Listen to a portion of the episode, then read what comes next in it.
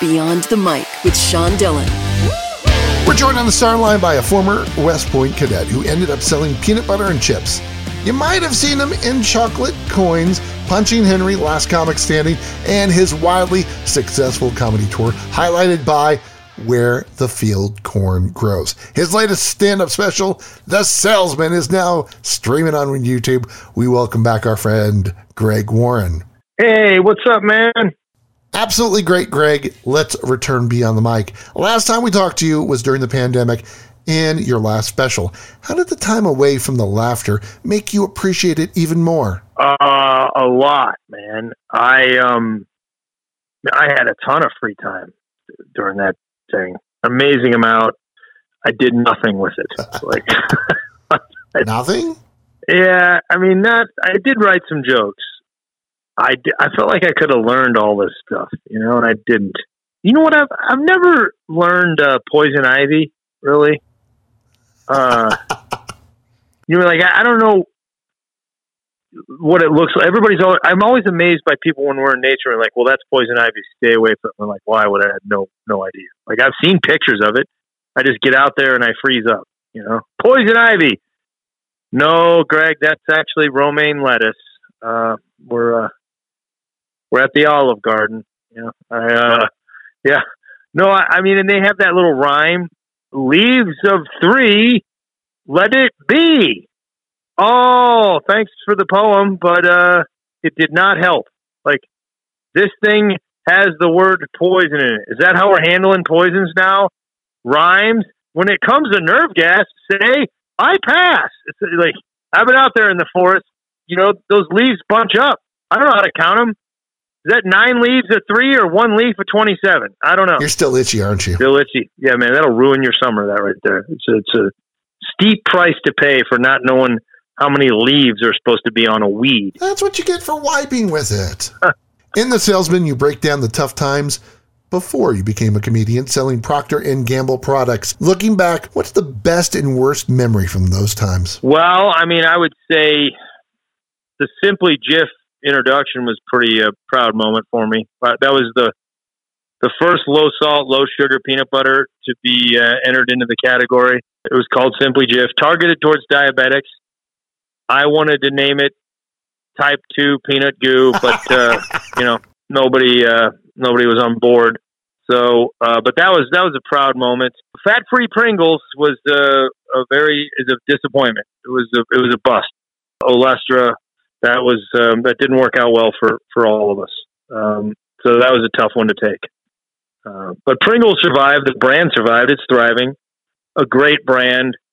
Uh, I don't know if you know the government uh, sort of came after Pringles in the late '60s. Did you know that? No. Why?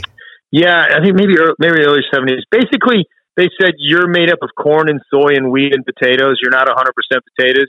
You can't call yourselves potato chips. You have to call yourselves potato crisps. Wow. And we did. And people were like, yeah, we still like them, you know. And the government was like, you know, they're not made of 100% potatoes.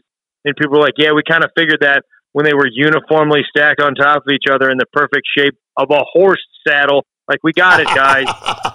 Are you shocked Procter and Gamble survived after you left? Um, it's a pretty good company. Now, I will say those brands didn't. Those brands all got spun off they got out of the food beverage business uh, shortly after I left. Wow. Coincidence? I'm not sure. But uh, yeah, no more.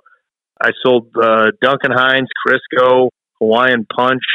Uh, you know, I think, uh, well, Smuckers owns Jif now. And this is pretty huge. Mark Smucker, the CEO of uh, Smuckers, watched the special last weekend and enjoyed it. Yeah, that's pretty cool. Greg, as you put together this special, what's the story or joke you told? And after a second thought, eh, I'm out. There was one chunk of material that was all about like um, college mascots and ch- college cheers, and it really did well. It like it really did well, but it didn't fit. It just felt like sort of a separate thing from the rest of the special. And my director and uh, producing partner Nate Bargatze, who's a really really great comedian and successful comedian, Nate suggested that maybe we we take that out and just use that as like sort of uh, bonus content or something. I was reluctant because it's like, man, it kills, it kills. And then I watched it without it, and I was like, he's exactly right. Greg, how has what made you laugh changed from when you were younger to today?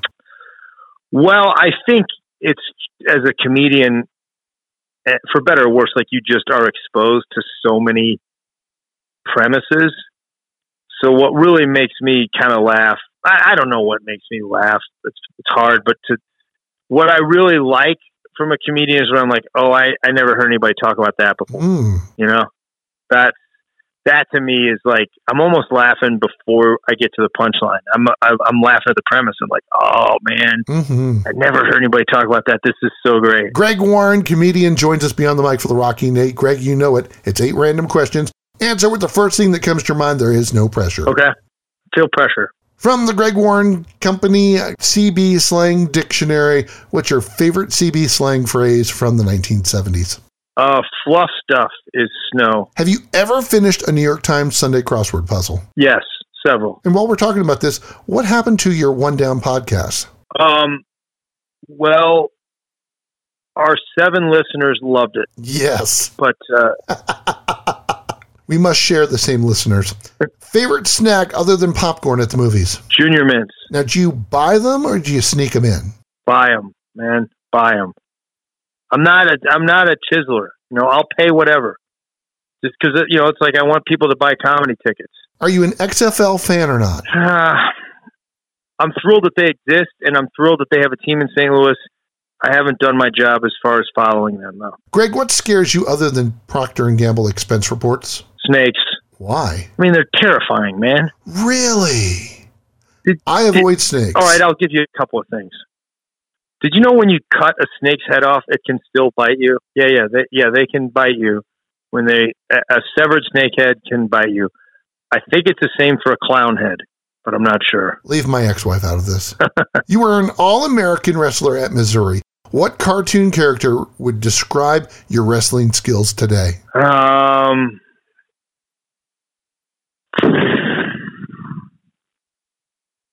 Wiley Coyote. Interesting choice. Why? Well, he makes some poor decisions, and uh, I made some poor mat decisions as I look back. I think I could have been better. What is your perfect pairing with coffee? I don't drink coffee. Tea, man, tea every morning.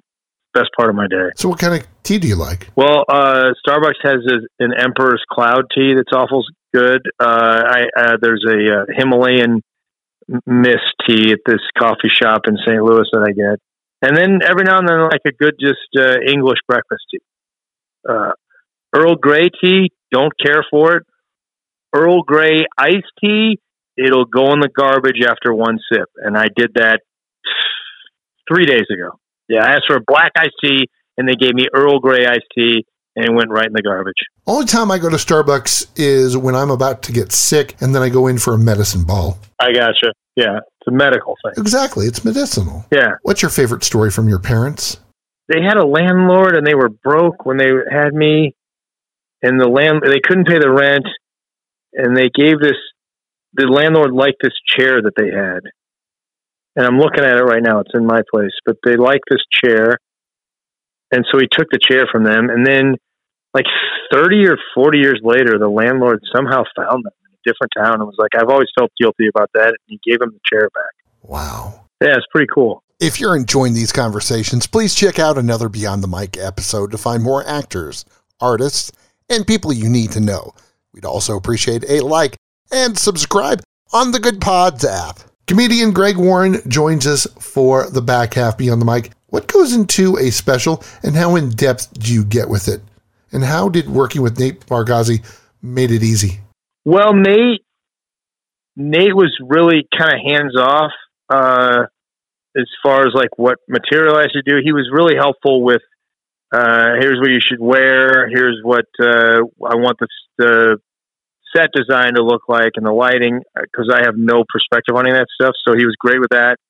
And then you know he he had about three notes uh, with the edit, and uh, they were all great. They were you know, and I I kind of was like, hey man, uh, Nate knows what he's talking about, so I just took them sight unseen, and they were all really, really helpful. One of the things that he suggested really at the end was you know, we sort of started the special traditionally, like you'd see a lot of stand specials where it's like, ladies and gentlemen, please welcome to the stage Greg Warren. You see me, you know, walk up and you hear some music, and then you know you see me shake hands, and the crowd goes, you know, crazy, and then I say thank you, and then I start.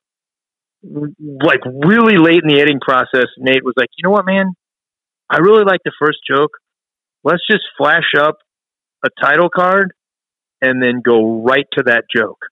And I was like, I don't know, buddy. And then I, it's perfect. It's exactly how I want it. It was such a great idea. Is it good to do what people don't expect you to do? Yeah, I, I would hope so. I mean, I, you know, it's funny. I think um, there's people that like set out to do that, and I think they're. You can tell they're just trying desperately to to stand out, or there's there's people that like just you know organically have a different perspective, and those are the most interesting people to me. Growing up, who are the comedians you looked up to and made you laugh? Well, Eddie Murphy was the first one, and uh, Bob Newhart was a guy that I really, really liked. Um, and then once I started, you know, being around comedy, uh, there were some. Darrell Hammond was a guy that I saw early on that I really liked, uh, and then you know, I, I got to work with Mitch Hedberg a few times, who was genius. Uh, I got to work with Dave Attell a couple times, who's another genius. Uh, a guy named Ron Morey and Billy Gardell and Mark Gross and Joe Zimmerman and uh, Gary Gulman and the, you know the, the the the list of comedians I admire could go on forever. But those those are a few. Nate is if you if you watch Nate's last special, it's it's as good of a piece of comedy as you'll ever see. Um, and Nate, you know, he, he produced three specials. One of them came before me, Mike Vecchione. It's really, really great stuff. It's uh, just packed with jokes and it's really funny and original. And then Joe Zimmerman, who I, I mentioned just a minute ago, but like Joe is going to be the third installment probably in a couple of months. And Joe is, man, he's funny. He is really, really funny. How has comedians changed the way you see your own comedy? I think it's, you know, because I've been exposed to so much comedy in the last 30 years or whatever. I think it's probably more gradual and I don't think about it that much. It's just part of my life is you're going to see other comics and I'm sure through osmosis it uh, it creeps in and you you know you it starts to help you form like what you think a good joke is or you know, maybe you learn technique a little bit, um, or maybe you just appreciate it. Um, but uh, it's hard to really think about because I'm so close to it, and it's sort of pervasive. You know, it's just part of my life is that I'm going to see comedy every week. Was there a comedian you didn't get in the beginning, but the more you saw them, the more you appreciated of them? Man, that's a good question. I, not not necessarily that I think like there's like Lenny Bruce, I don't, I didn't really quite understand it just because it's so much lingo from back then. And I, you know, I haven't given, I should probably go back and give it a, a, a second chance and listen. And because obviously there's something really special about him. Um, but I, I, I didn't quite understand everything he was doing who are the comedians today that are the future of this business? I mean, who pushes you? Yeah, I mean, I don't know if anybody pushes me. I don't because I, I, I, think that's got to come from within. I, I, and I think some people are pushed by other comedians. I don't really, I'm not really competitive with other comedians, but you know, Nate is a superstar. Nate does push me in a way that like the volume of material that he writes, like he had a special come out and he's already got another out. And I'm like, all right, I don't. So I need to get to it. So yeah, that, you know, actually Nate does push me on. I think we did a, a show in Nashville uh, a, a couple months ago where it's like new material night, and Nate had a lot, and I had a little, and I was like, okay, it's time to get to work. Uh, Mike Vecchione's similar. Um, I think uh, this guy Joe Zimmerman is uh, so unique and so funny. I sat down with him every now and then. We'll do a thing called Joke Machine. Where we'll we'll write together a little bit, and uh, it's just some of the premises he has are great. guy named Brendan Ayer is another guy who's really really funny, and he's I feel like he's just about to break, and I think he's his next project is going to be something really special. You did the One Down podcast with him, right? Yeah, yeah, he yeah he was uh, he was my my co-host on that uh, failed project. Yeah, it's all his fault. Greg, how has failure changed you, and how has it made you grow? You know, it's interesting. I, I think. Uh,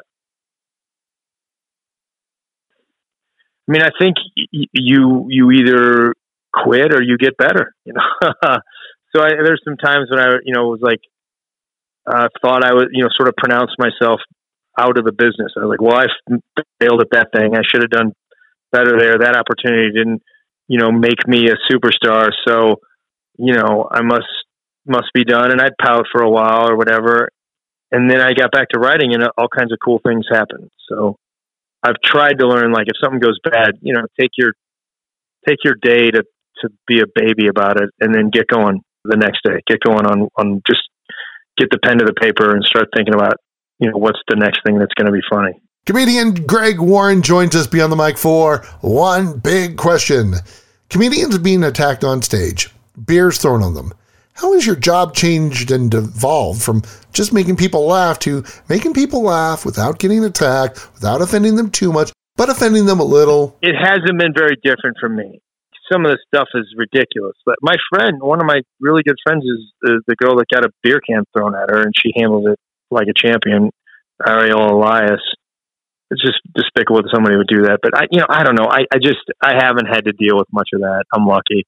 I mean, some people, I got, I got one email on the special.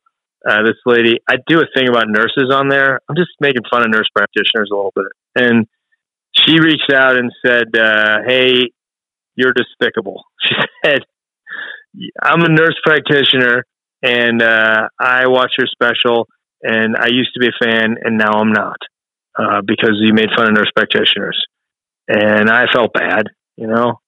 Um, and I wrote her back and said, "Hey, you know, I I don't want to make anybody upset by my comedy, um, but next time, could you just have a doctor reach out to me because I don't trust nurse practitioners." I once got an email that said your podcast sucked, and I replied, "Thanks, mom. Tell dad I love him." he hates coffee but loves tea, describes his wrestling skills as Wiley Coyote, and is terrified of poison ivy and snakes. You need to watch him in The Salesman on YouTube. Greg Warren, thanks for taking the time to talk with us today. Ah, uh, you bet, buddy. Yeah, that was a lot of fun. Thanks for doing that, man. And that, my friends, is Beyond the Mic.